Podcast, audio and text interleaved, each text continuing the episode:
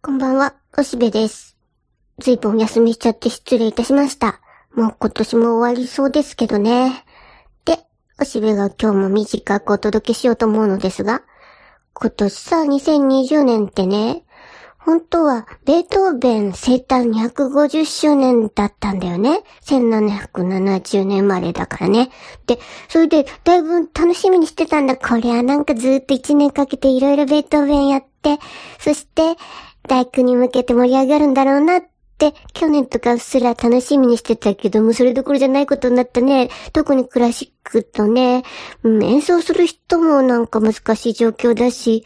お客さん入るなんてのも難しい状況になってなかなかね、ちょっと腰折れっていうかね、残念なことになってしまっているみたいなんだけど、でもね、えっと、ラララクラシックっていう NHK の番組で、やっぱり特集してて、ベートーベンで何の曲が好きですかベスト20とかをね、なんかホームページで募集してたらしくて、それのランキングとかやってて、でもそれもなんとなくは楽しく見てたけどね、あの、ピアニストの反田くんとかが出ててね、ちょっとなんかだんだんあの人なんか傲慢かましてて面白いなとか、いろいろちょっとヒヤヒヤ見てたんだけどね。で、まあそれで、それは特集番組なんだけど、あの、通常のラララクラシックの中で、今回ね、ジョン・ウィリアムズのことやったんだよ。でね、僕は昔からさ、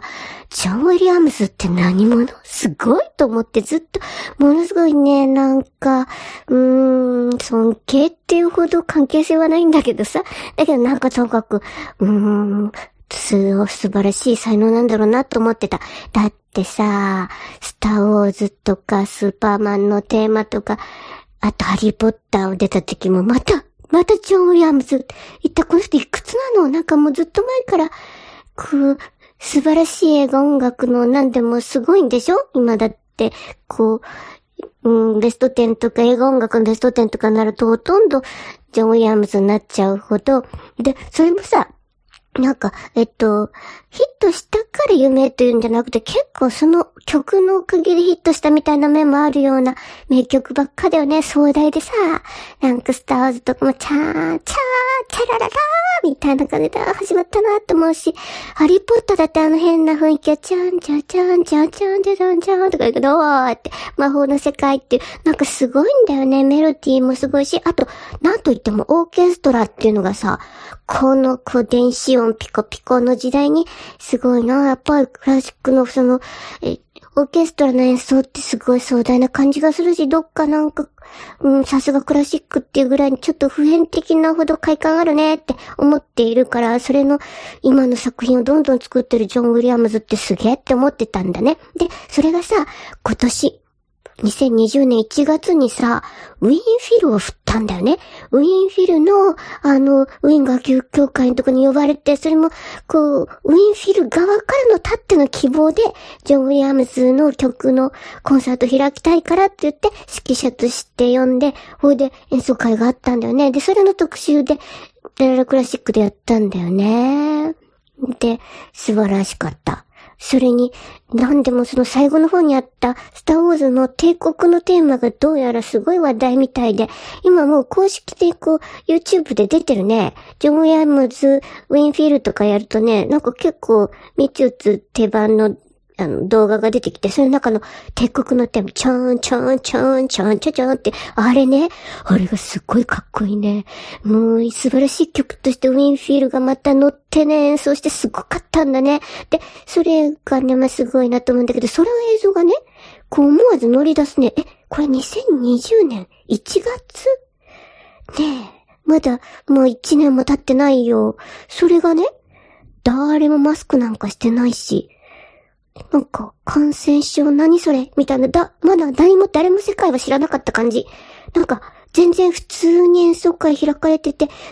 ああ、ジョン・ウィリアムズの曲いいね、あすごいね。なんかやっぱりこう、もう現代だけどクラシックっての？っていうかね、なんかもうウィンフィルも納得の演奏みたいな感じで、あ、すごい。だって、あそこのウィン楽曲協会でさ、なんかその自分の作った曲を振ってる指揮者なんて初めて見たよ。つまりさ、なんか、ほら、何昔のショスタコビッツとかさ、ラフマニノフとか、そういう人たちが、そうしたんだろ？自分の曲で割とこう、人気のある曲をウィンフィルで振って、えー自分の曲を演奏してもらって、初演するとか、そういうのはいっぱい話には聞くよ。だけど、そんな見たことなかったよね。だけど、今まさにジョー・ウィリアムズは自分で作曲した曲を、ウィンフィルが、こう演奏させてくださいって言って招聘して、それで、彼自身が指揮をして、そしてもう絶賛されてるっていうね。まあ、なんか奇跡みたいなの見てて、すごいなと思うと同時に、これが、2020年1月、まだ、こんな年になるとは知らなかったよって、なんかもう、最後なのかなと。だって今年ニューイヤーコンサートどうするんだろうね。ね、紅白歌合戦は無観客って聞いてるけど、あの、元旦にやるウィーン楽曲協会がびっしり密になって演奏会するやつ、あれは、まあ無理なんだろうね。なんだろう、席開けてやるんだろうか、それとも、無観客でやるんだろうかそれとも、でも演奏する人たちもあれなんか結構密になってから、アクリル板立ててやるんだろうかとかね、いろいろ心配。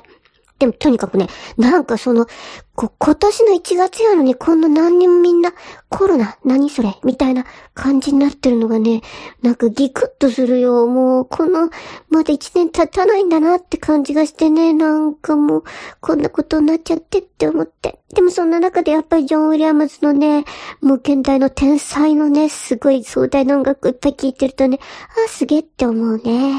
っぱ本当オーケストラって不思議。なんかあの、演奏って不思議なハーモニーを醸すね。というふうにね、なんかこれも現実逃避かな。結構おしべ忙しいの。なんかね、起きてる間はずーっと忙しくて、で、こてってこうなってちょっとさ、もうじゃあスマホいじって寝ようかなって言って、スマホさんざっぱらいじって、はあ、疲れた、こてって寝るまで。